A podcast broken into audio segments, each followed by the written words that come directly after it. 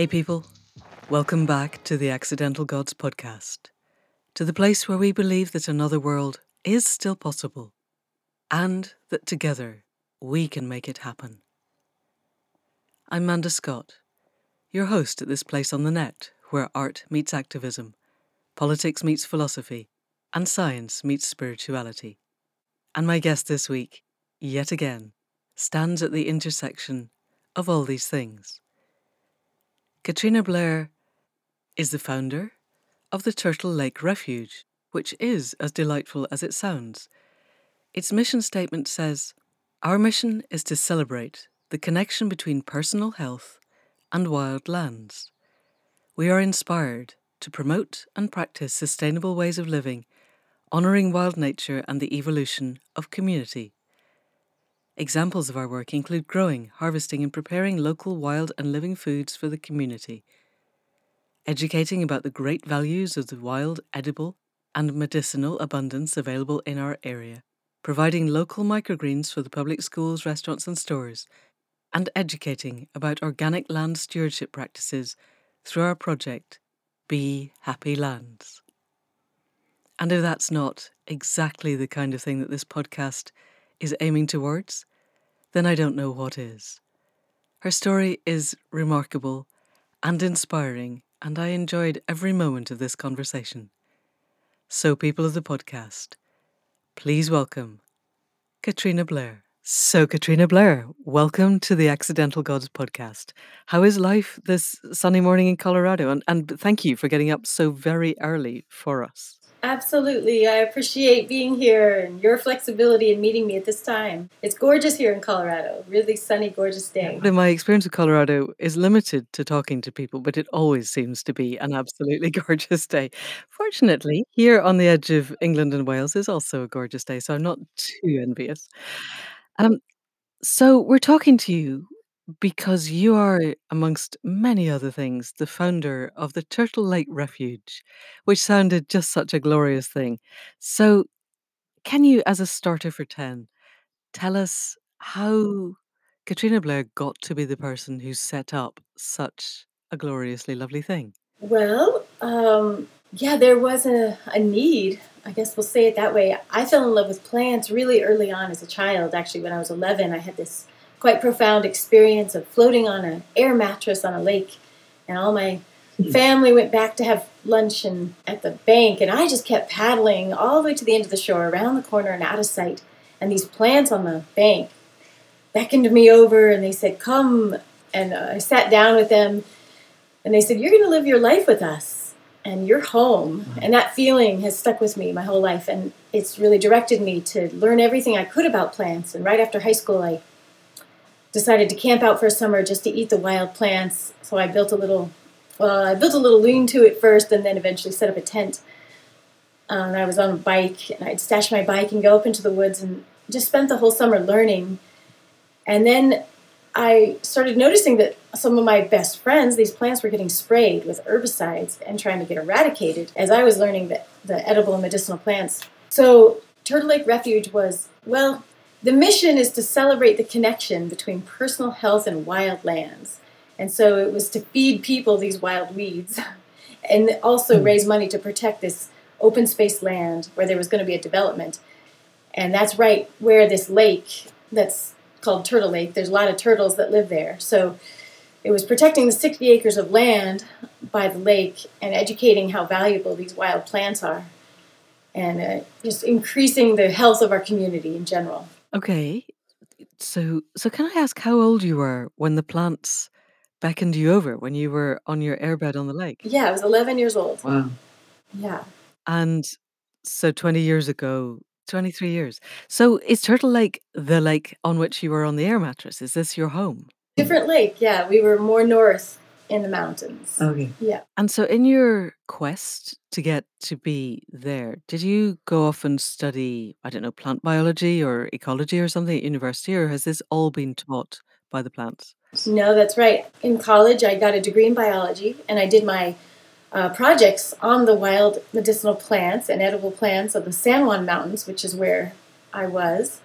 And it was wonderful because I could do these independent studies where I would take off for an entire month, go live in the woods, study the plants, and come back and write a paper. So for college, I got to do these wonderful independent mm-hmm. studies, and then wrote my thesis, a whole little book on the edible medicinal plants. And have you published the book? Well, honestly, that one, no. I've published two other books. I thought that would be the only book I would publish, and so I'm still waiting to do that one. of course. And I'm curious, there aren't many 11 year olds, there aren't even many 22 year olds who are capable of going off to live on their own in the wilds. Did you go off and get tuition with, I don't know, wilderness people, or did you innately know how to do this, or, or did the plants help you? I grew up pretty independent. It was pretty amazing. I have two amazing parents. My dad, a geologist, opened a, the door to the wild, and so we would go climbing mm. and mountaineering and backpacking and rock, you know, skiing.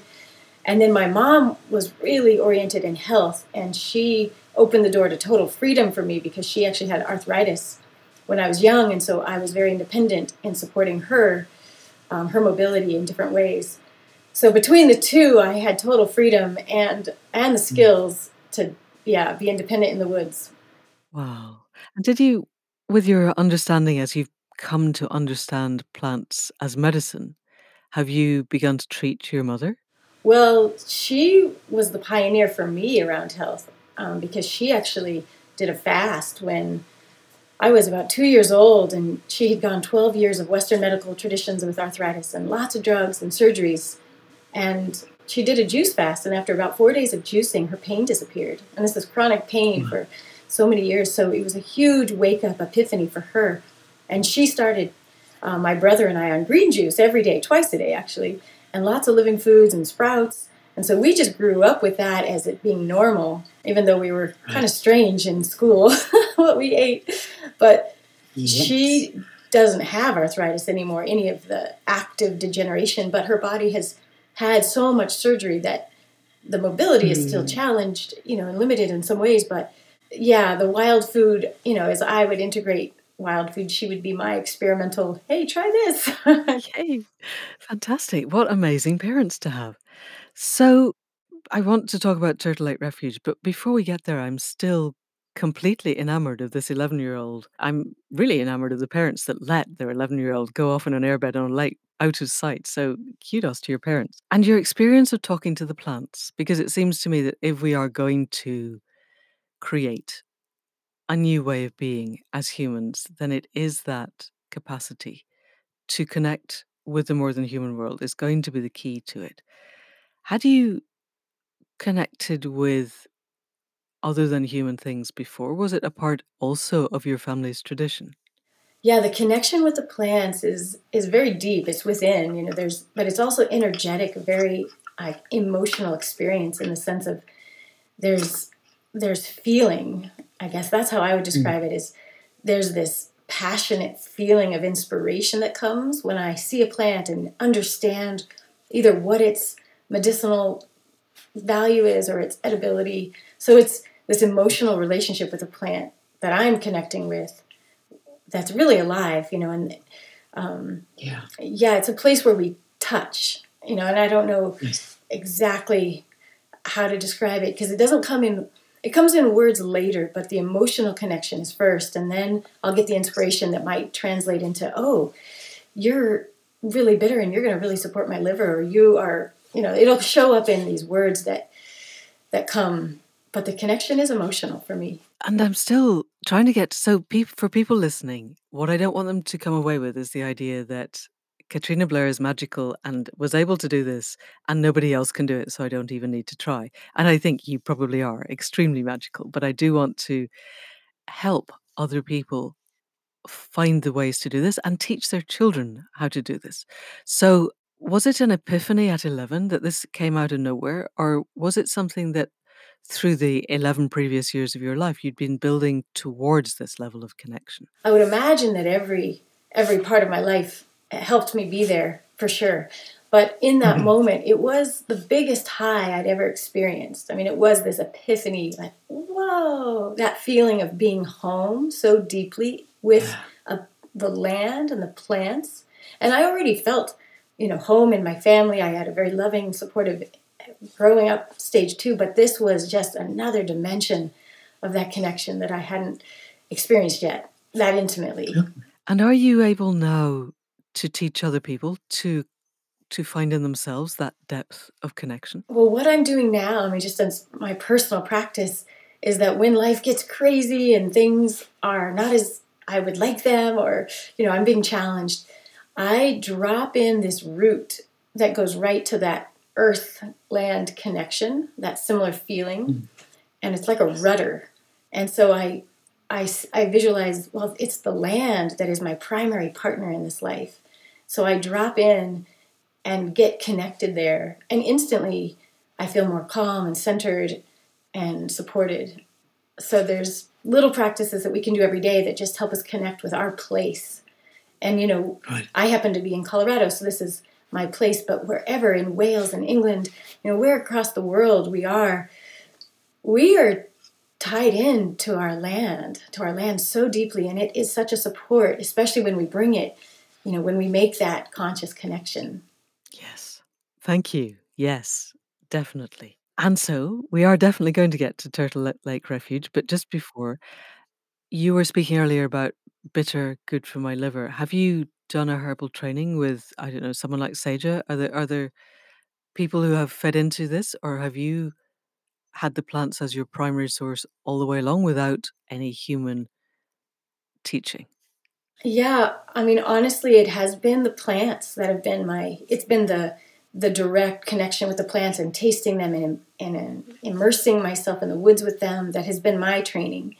And then, you know, now recently it's been fun to collaborate with other herbalists and we'll te- co-teach classes. And so uh, my own um, knowledge is expanding through other people too. But uh, truly, my sources have just been directly through with the plants all the way well into after starting Turtle Lake Refuge. Now it feels really fun to start collaborating with other herbalists and and expand. All right. I am I am so impressed. Um, okay, so let's move on then. So you said that uh, in 1998 you were selling things, I think you said from your bicycle. And so tell us, did this come out of dreaming? Did this come out of the plants as well? The, because you've obviously moved south a bit.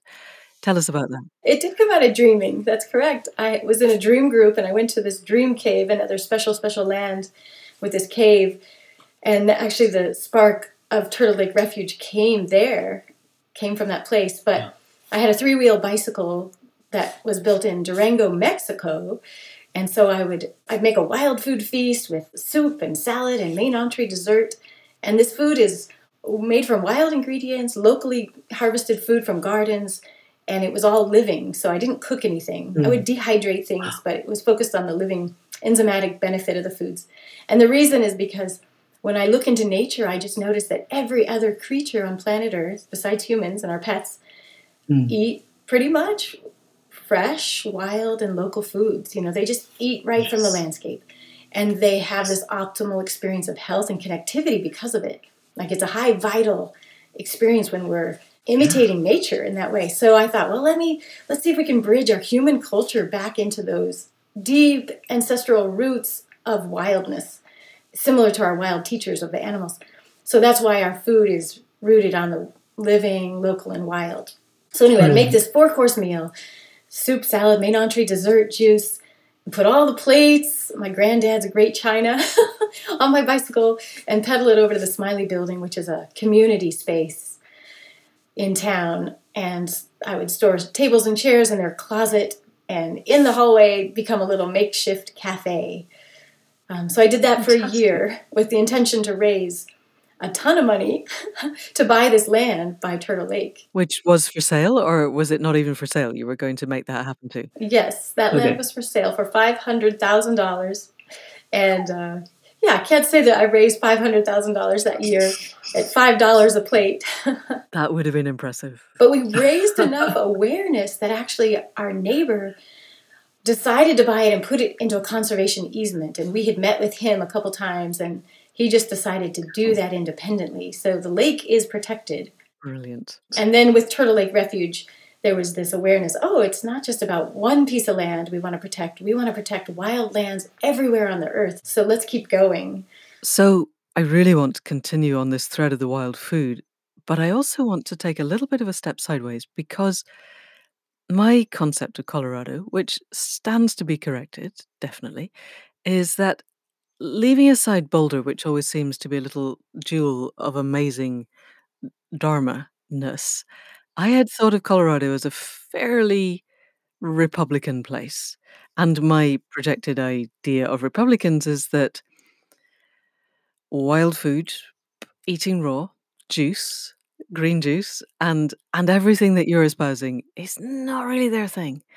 And so I'm wondering how uh, first of all, is my concept of Colorado completely wrong? And I'm totally prepared to accept that it is. But second, how did the ethos of what you were doing go down in the surrounding area? So uh, Durango is like a little mini Boulder, so it has this very liberal mm-hmm. nature to it, and partly because we are surrounded by nature in so many ways. And uh, yeah, I think mm. the bigger cities, Colorado Springs and Denver, have a more uh, conservative nature, but then we have these really lovely liberal places too. And there was a piece where, yeah, I might have been doing this all by myself, not totally because my mom was doing it too, but there was an essential piece of educating our community. And that, you know, in the beginning it felt um, like a lot of work to why would you want to do that or why is that important hmm. and so I, I started teaching classes and my mom had already right. been teaching classes on nutrition prior so she'd already done some of the legwork huge amount she actually started the helped keep going this little food buying co-op and turned it into our durango natural foods co-op our family's been involved with a lot of great growing of maybe a more sustainable way of being. Right. Okay. And the educating. And that seems also to be key to what Turtle Lake Refuge is doing. So let's really talk about that. So the neighbor who bought the land, are they, he, she, person completely on board with the ethos of what you're doing and also connecting to plants? Not exactly, but that's okay. You know, we don't have to be on the oh, same oh, yeah. page with everything. But they were mm-hmm. willing to put it into a conservation easement and that just means it's protected forever. So that's great. Yeah. Yeah, totally. Yeah. Yes, let's not argue. If if they've got half a million dollars and they're prepared to do this, and that's that'll do fine. Um, so they buy the land, and I'm guessing it's it's wildland that has been. Did you say this was sprayed as well, or was it just wildland that had been left wild? Draw us a picture of how it was when you first got there. I'm jumping into another story, and I apologize for making that confusion, okay, no but you had mentioned had I written any books about the wild plants, and the yes. most recent book that I wrote was called The Wild Wisdom of Weeds, and that was published in 2014. and the motivation for writing that book was because my nearest neighbor, a totally different person, started after I came into my land and built a house and established myself there. My nearest neighbor came, bought some land, and started an herbicide company right next to my organic gardens. Very stinky business, a stinky shed, Gosh. and he sprayed all the city parks and the county roads, and so he had a oh really big operation. And I was doing everything I could to see if I could get him to move to a different place, but eventually I realized, well, I don't want him in my backyard, but I don't want him in anyone's mm. backyard. So it was right. this big mo- movement to educate on how important the weeds are in particular because they're the bane of society. And yet they're the most nutritious and edible and essential even for regenerating the earth from our human disturbance. So that's why i wrote that book.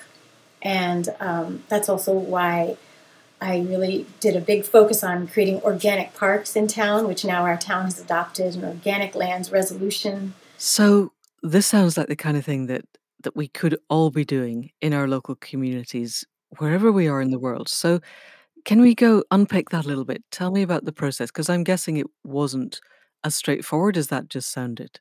No, not at all. But you're right. It is something that we can, each one of us, wherever we live in our communities, that's a really important action that we can take to care for our earth. And that is just to stop the spraying of herbicides onto public and private lands and there's so many better ways to do it organically without petrochemicals and a weed and feed toxic soup. So I, I guess I would recommend, you know, starting by finding out with the parks and recreation departments, with the cities, or um, the city council, talking to the city mayor, but just asking questions. What are the policies of our private lands and the weeds? And unfortunately, mm. it's still pretty pretty common that most places spray, and they spray on in the woods as well as in the cities. There are more organic products, so that might be a good way to start of just requesting, hey, instead of using the typical stuff, use stuff use another product that is certified mm. as being less harmful. Or just stop spraying. So so you said you set up or that you persuaded the local council to create organic parks. Draw us a picture of what the parks used to look like and then how they are now. Well, we asked to have one park as a trial park, and this took about a year to get, but finally they said yes. And Turtle Lake hmm. Refuge, so our nonprofit, was the volunteer coordinator of that park. So we would have weed harvesting parties and we'd put compost tea on the park. And that was successful. And the next year we asked, can we have two parks? And they actually gave us another one. So we then the city took over the managing of the park. And then okay. the next year we asked for more and they had then made a, a stand saying, no, that's enough. You know, that's it. Out of all the parks, two is enough. That wasn't good enough for us, so we went ahead and wrote with a friend who's a lawyer. We wrote a city ordinance and got it onto the ballot the same year that marijuana was on the ballot for Colorado. So that was in 2012. And we knew all the weedy people were going to come out and vote yes. and the city knew that too, and it was a big drama, and they they were threatened because our ordinance said that all the parks were going to be turning over to organic next year, and that was a big leap.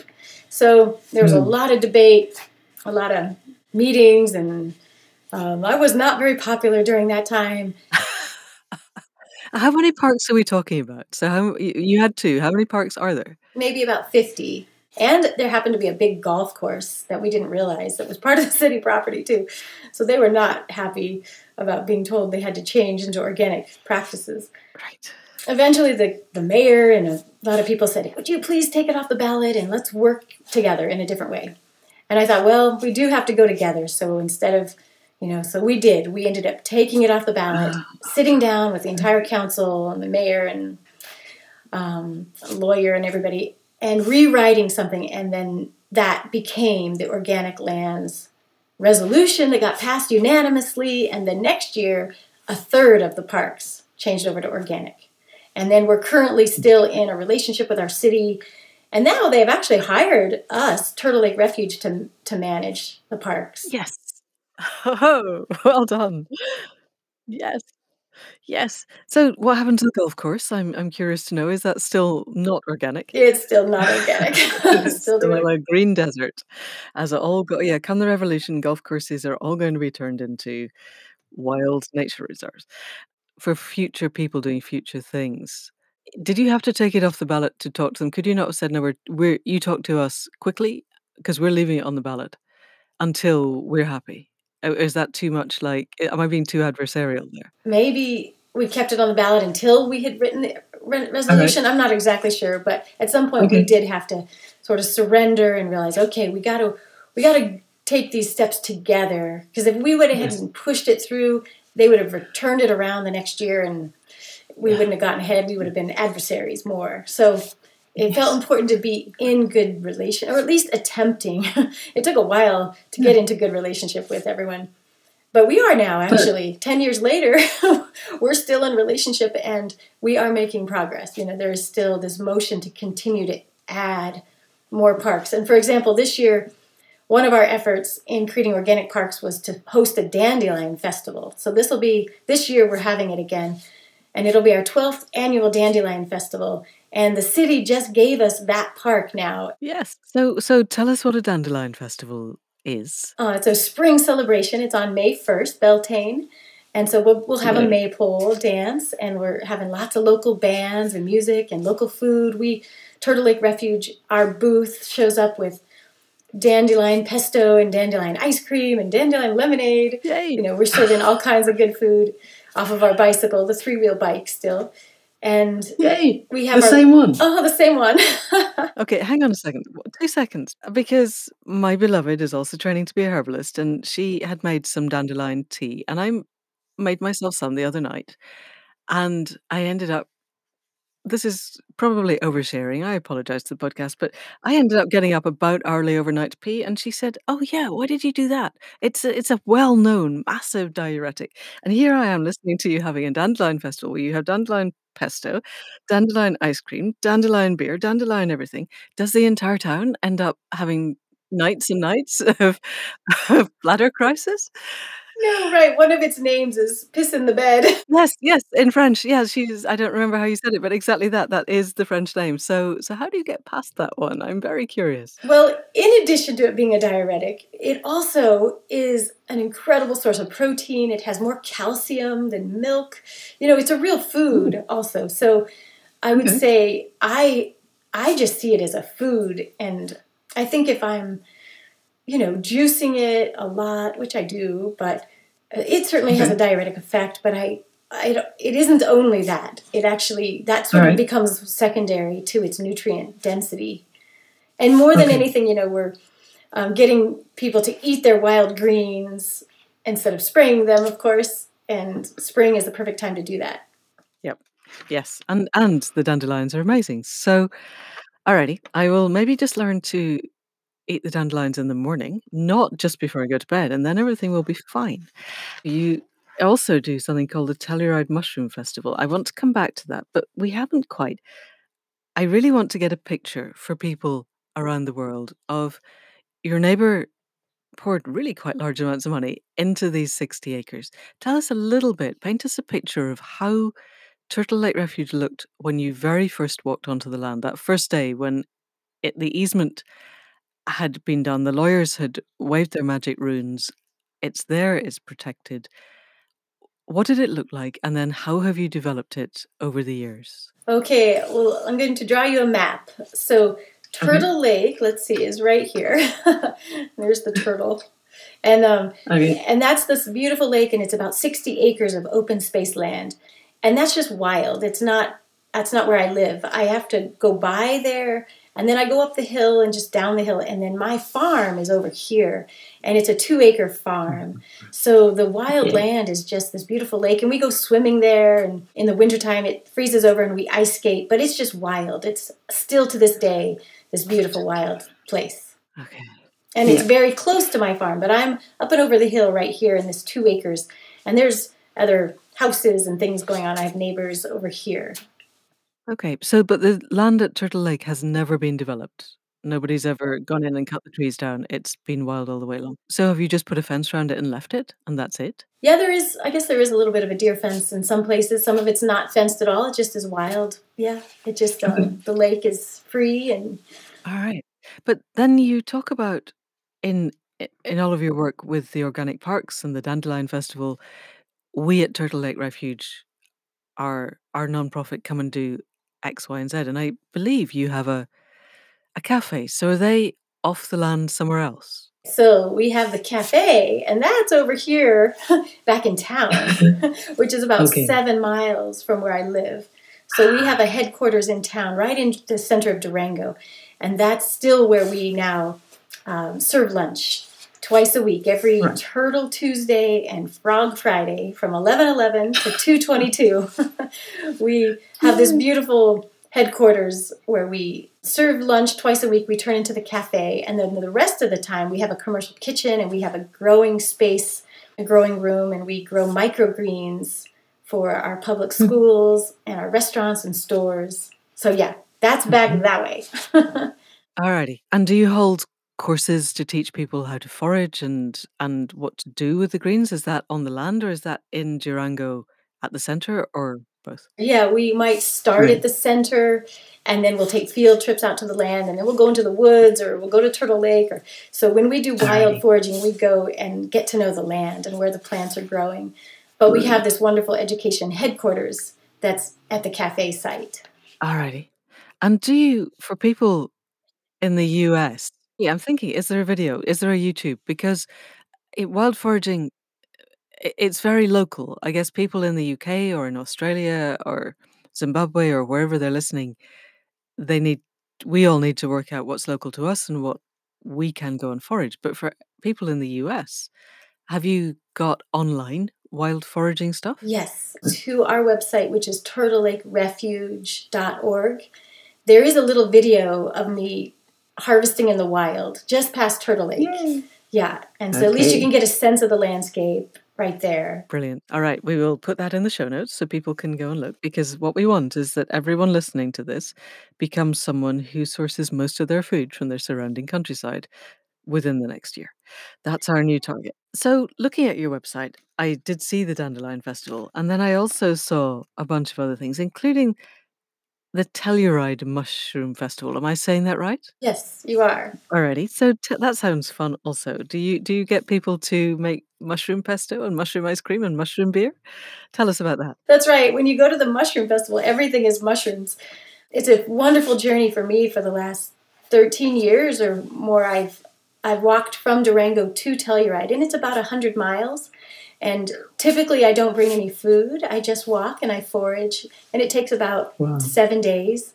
And it's one of my just favorite times of the year where I get to recenter and reconnect and really have that emotional experience with the plants. It it it's kind of my my retreat to retune in. Yeah. And so it goes over eight mountain passes that are about 13,000 feet high and wow. just a really spectacular journey. I'll eat mushrooms. I don't when I, I don't bring a stove. I I don't. I'm eating like a wild animal, just hand them out. Yes. Is there water on the way? Or do you have to carry your water? I just drink from the creeks, the wild creeks, and that was a journey that I chose um, many many years ago. I had been eating wild foods so much that I had still been trained. Oh, don't drink the water. You know, it's got mm. you'll get giardia. That was my next question. Yes. And then one day I just really tuned into the creeks and realized, well, I'm going to train my body to be able to accept this wild water. So I started sipping on mm-hmm. creeks, and especially at high right. elevations when it was really white water and turbulent and aerated, I would sip on that. And then I just grew that relationship till now. Creeks are my main source of water. I still to this day just go to my no- local little creek, fill up my jugs, and bring it home.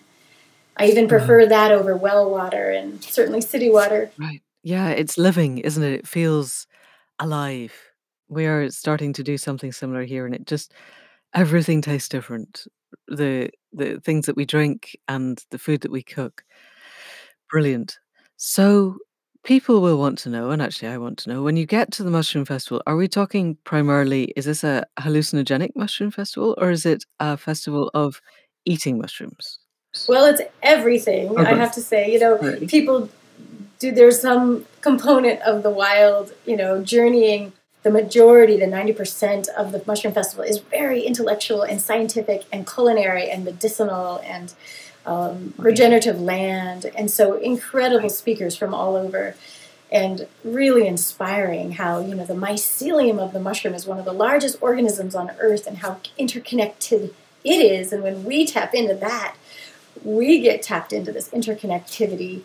So it's a big party in lots of ways, but really it's just this like big summer camp. People come back every year and it's in the mountains, so beautiful. It sounds glorious. So are there we've we've talked a bit about the mycelium before on the podcast, but just for people who perhaps haven't listened to previous episodes, just give us the edited highlights of what mycelium is, what it does, and how we can work with it. Beautiful. So when you're if you're a gardener or you grow food or you're um, even tied into some natural land or even you know your yard, it's the mycelium in the soil that creates so much nutrients for the plants to grow. So they're just an essential part for all of life. And you know they help distribute hmm. water and uh, vital minerals and elements to allow the plants to grow. They create a stability in the soil and that okay. um, you know and then of course they fruit themselves and spread their spores and there's so many mushrooms that are very incredible medicinal and edible but also they are there to restore the earth so they have such a role in so many ways i want to just say one thing is that when i hike to telluride i my backpack is very light because i'm not bringing food but by the time i get to telluride it has gotten very heavy because i've been harvesting mushrooms and wild plants and and it's gotten huge. And then when I get to Telluride, I make a wild food feast for the whole mushroom festival, and it's a Wow. it's a really fun, um, yeah. And people get to learn all the wild plants that um, are around the area and then eat them. And Wow. Everybody listening is going to descend on Telluride. I can feel it. When does this happen in the year? it's um, on August 18th that weekend. It's a four day weekend: Thursday, Friday, Saturday, Sunday. Fantastic. When you hike, I'm I'm trying to picture it, and I remember working with friends when I used to do clicker training. Used to come over to the states, um, and I would think I'll just go for a wander in the woods, and they would go Lyme disease, ticks, and then I'd go okay, okay, I'm all covered up. I've put my my trousers in my socks, and I've I'm not going to get any ticks. And I'd go for a wander, and they'd go, oh no, cougars, bears, and it was like, really? Can I just not walk anywhere? And you're walking 100 miles over mountains that are 13,000 feet high. Have you encountered all the things that I was warned about? Yeah, you know that it's so interesting because when I was a kid, I, I was a gymnast, and my gymnastics team would get together and spend the night, and they would watch these horror movies, and I got traumatized by these horror movies. But it wasn't from animals; it was from humans. So that first summer, right after high mm. school, when I camped out by myself in the woods, I was petrified for the first two weeks that I was out there, and I had this little this little mini wood chopping axe by my head. and every night I would, you know, be afraid, oh, somebody's going to come and find me. And I'd have my axe, I'd have a plan. Okay, if, if they come, I'm going to grab my axe and I'm going to do this, whatever. and no one ever came. Wow. And eventually, after two weeks, the fear disappeared. And then since Right. then, the fear's never come back. And I'm not Right.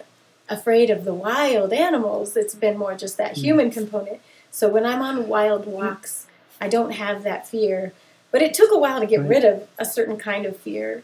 And I have run into bears and, you know, wild animals, but they don't really love humans. you know, they, they smell us and they turn around and run. So it has Okay. never been a, a problem. Alrighty. Again, looking at your calendar, there's the Eagle Mushroom and Wild Food Festival. And I'm trying to work out is Eagle a place or are you having an Eagle Festival? Eagle is a town in Colorado, Okay. and they also have a mushroom festival, and it's a mushroom and wild food. I do both, but wild food is my focus, and then I luckily have this mushroom dimension too that I can tap into. Alrighty. And how long does it take? Because I know in France, the pharmacists are all trained in mushroom identification. So in France, everybody collects mushrooms to eat. You take them into your local pharmacy and they go, these ones are dangerous, these ones are safe. But every year, two or three people die because the pharmacists don't always get it right, or not everybody goes to the pharmacist. They think they know what they're doing. How have you learned which ones are safe? Do you go to the plants and ask them, or have you done courses with whatever you call a mushroom person? My mushroom information has come from all the great teachers in the mushroom festival. Right. I go on walkabout or forays, we call it. So, like an afternoon with some expert mushroom person. And what's fun is that with mushrooms, there's a gazillion mushrooms to learn, but there are maybe 10 mushrooms that you can learn that are very delicious. Just kind of starting with some of the really easy to know, good edible mushrooms where you can't mistake them. Right. They're really obviously safe. Yeah, you go, you start with Right. that. And then, you know, most people just stay with that. But then the people who want to keep going, you know, there's these fine tune levels. Yes. How many species of edible mushrooms are there? Do you know? I'm just curious. I have no idea. Okay. Yeah. But but hundreds. Yeah. Oh wow. And so what do you do in the winter? I'm are you still foraging in winter? Because for all of the species and indigenous people, that was the time when life got harder. Well, the fall is a really critical time where we harvest acorns and all the wild berries and we dry them and freeze them and a lot of the Right. wild greens. We create a, a wild food green powder, which is a real sup, real incredible supplement to our health. Um, Yes. More than anything that a supplement pill could give you, because you know when we take a pill from the laboratory, they've Hmm. extracted these minerals from plants, but when we go through an extraction process, that means cooking, processing, you know, it, it changes the nature. And so Yes. what we recommend people doing on their own, and then we also do this for people who don't do it. But we'll harvest the wild plants in their integral vital stage and then dehydrate them and grind them into this green powder. And then people, we, and we put it in our recipes, but we'll ingest this green superfood hmm. um, all winter long to get the minerals from the land. And our cafe, you know, runs year round. So we're using frozen choke cherries and wild buffalo berries in our desserts. And it's not 100% wild, so we also get organic, local, you know, organic foods from the health food store too. But so freeze, freezing and dehydration are the two best ways of preserving things. They preserve most. With your green powder, do you have it analyzed? Is it is it the same every year, or does it go through a change depending on how the weather has been or the land conditions? Well, it's definitely different every year, and it does mm-hmm. depend on. Sometimes we have a bumper crop, and we can. Yeah, yeah it really is a, a seasonal art, I guess, and so it yeah. is unique. Yes, and I remember Rolling Thunder, who was one of the indigenous teachers who chose to teach white people, um, saying back in the eighties that just because you can synthesize vitamin C in a lab does not mean it's going to do the same for you as the vitamin C that you would get if you chewed rose hips or whatever other source of vitamin C. And so it sounds like that really has taken root with you guys. Oh my goodness, I love that you brought that up because in my in college when I did my uh, senior uh, I guess it was my oral exam to graduate, I had this debate with the college professors about that very subject. Oh, really? And I, yeah, about rose hips, saying it is not the same thing, you know, when you eat a rose hip versus when you synthesize the vitamin C and put it in a pill. Mm. And they would not agree with me, and I would not back down. I wasn't sure oh, I was going to pass. Gosh, well done! But you you did that. That's an incredibly brave thing to do in your final exam. I can imagine doing it in class, but Goodness, Kat, you I'm seriously impressed. Um, but you did pass, so that was okay. We passed. I didn't know if I was, but yeah. Yeah, good. Yeah. And do these people come back ever and say, We've realized you were right? no, I have not heard from them. Ever since. Okay. It'll come. It will come. So, where do you see yourselves going in the future? Where do you think the world is going? Where do you think the land around you is going? Are you influencing more than Durango? Are you influencing the local area? And then where are you yourselves going? I realize that's three layers, a big question, but you can handle it. Yeah, thank you. Well, I want to bring up the land right next to me that got sprayed for 20 years by the herbicide company. Yeah. And there was a big yes. fence between us. Well, three years ago, they put that land up for sale and we were able to acquire it. So now our, our two acre farm expanded to double four acres. And we mm-hmm. tested the soils and they were very toxic. And 10 different mm-hmm. herbicides were sprayed chronically for 20 years there. Mm-hmm. And then, so what we did is we started using mushrooms and using the mycelium to start breaking down those petrochemicals and the, mi- the microorganisms, which includes bacteria and fungi. So we were putting on compost tea and the mushroom mycelium, a ton of mulch those microorganisms have the ability to break down the petrochemicals into inert compounds. Mm. So three years later, which is now, we've been testing every year and doing a lot of, you know, inoculation of this.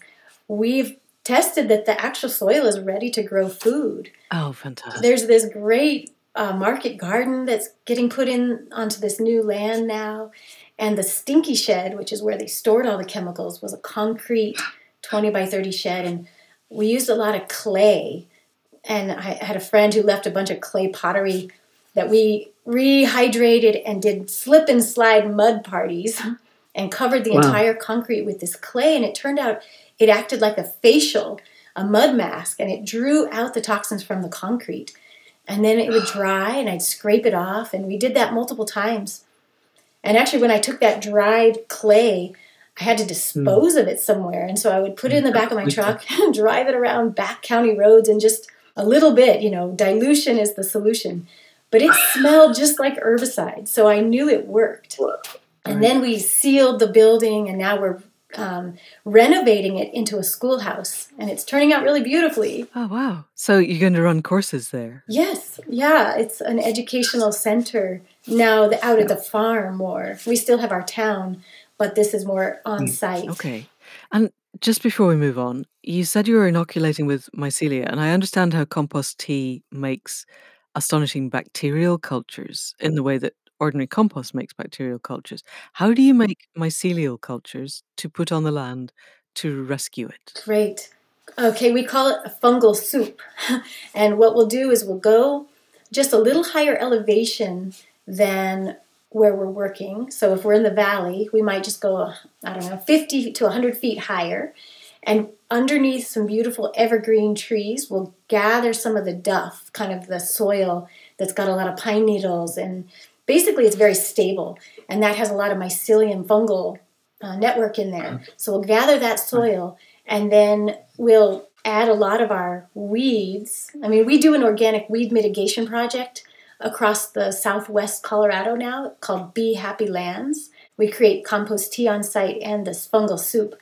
We break up a lot of these carbon, you know, of mm. the plants, stir it in with water and this fungal soil, and then distribute it across the valley land. And it just helps inoculate the lower elevation with this more rich, vital, um, my, Okay. my, my, you know, mycelium rich soil. It doesn't get killed off by the chemicals in the land. You, you're spreading the mycelia. Are they? How do they survive in this what sounds like an incredibly toxic environment? They actually have the enzyme to break down that toxin. So it doesn't, it actually Okay. isn't toxin to them. They can do okay. Wow, well done.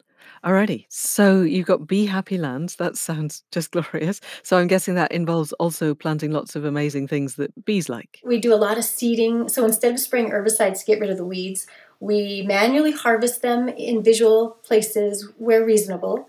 Then we seed um, native flowers and grasses, and we apply compost tea and a biodynamic weed remedy. And then the land, we're helping the land. Basically, nature's already doing this, but we're just helping it go a little faster. So we help Yeah. stabilize and fertilize the land so that the next succession species will get established. Because the pioneer species, which are the weeds, are there just to help. They're there because the land is disturbed and some of the more native plants can't survive there anymore. But they're doing their part to restabilize the, the landscape so that the next succession and then the next succession can come in. And Hmm. so our project is to help nature do that. And if the primary species, the pioneer species, are there to help stabilize the land, do we not need to let them do their stabilizing thing before the succession species can come in? Do you not need to let them be there for a decade or however long it is that they would normally be there? How how is the land stabilized without them? Yes, that actually is the ideal. It takes less work from us.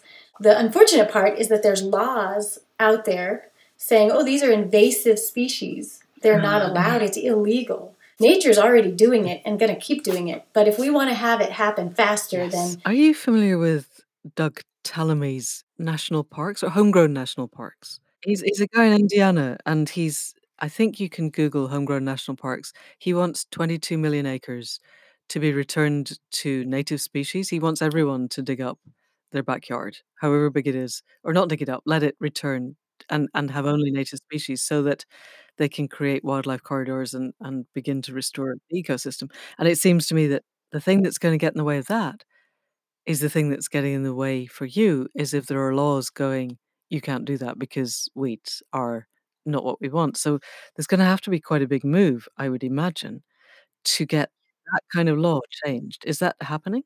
Yeah, there's a. I love this definition of a weed. Um, a Hmm. weed is a plant in a place with a person with a problem. Right, And so it's yeah, not the plant that's the problem, it's the human thinking. If we Yep. start to see something as a problem, we need to go back to that permaculture perspective of change your lens and see that as a resource. And that's what Yeah. we're doing by harvesting these weeds as our wild food super powder, but also they are such a, a resource to the bees and all the pollinators. So there is this this change of perspective that's needed in the humans and in our laws. And right now it doesn't reflect that. We're still Okay. thinking that they're worse, the weeds are worse than the herbicides being sprayed and Yeah. that's off.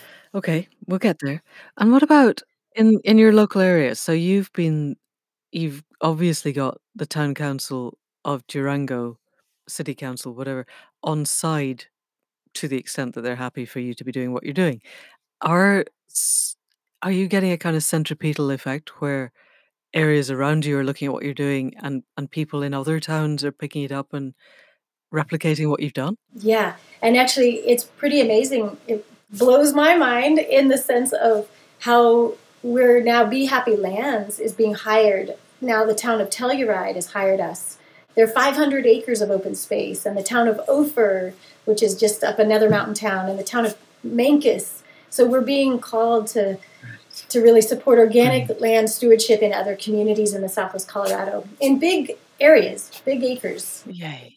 Yay. And is that crossing political divides now? Are we beginning to get to the point where it's it's not a political trigger point for certain communities? The word organic is is obviously from a different political basis. Is that happening? Yes, it is happening. I see that very Mm. much. But most people are just open to, well, if it works, or, you know, that more from a scientific, neutral place. Okay, that'll do. Yeah, it doesn't matter really how they get there as long as they do get there. And so you, in terms of where you are going, you've got your market garden, you're renovating the stinky shed into a schoolhouse.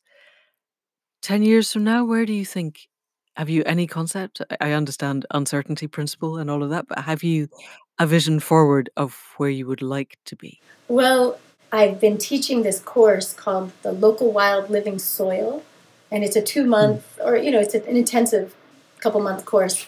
And one of the students was from Wales, and he oh, came Oh, in onto the hmm. land the very the very year we bought the new property. And so it came the the new property had this big house, a six bedroom, very nice house. So all the students got to move into the house, including our, our friend from Wales. And uh, he came out just to take the class.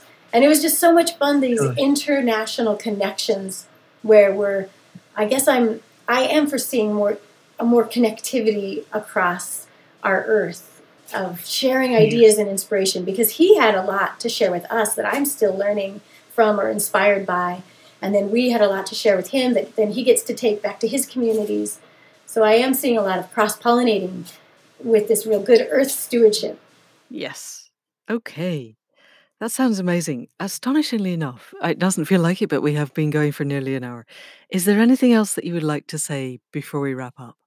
Let's see. Yes, there's a secret right beneath your toes. From the ground is where the riches grows. Everywhere in the world where humans live is a free superpower that nature gives. You have 13 weeds from which to choose. Use your intuition and you can't lose. You are wise, so when you take a little bite, ask how much or how little to you feels right.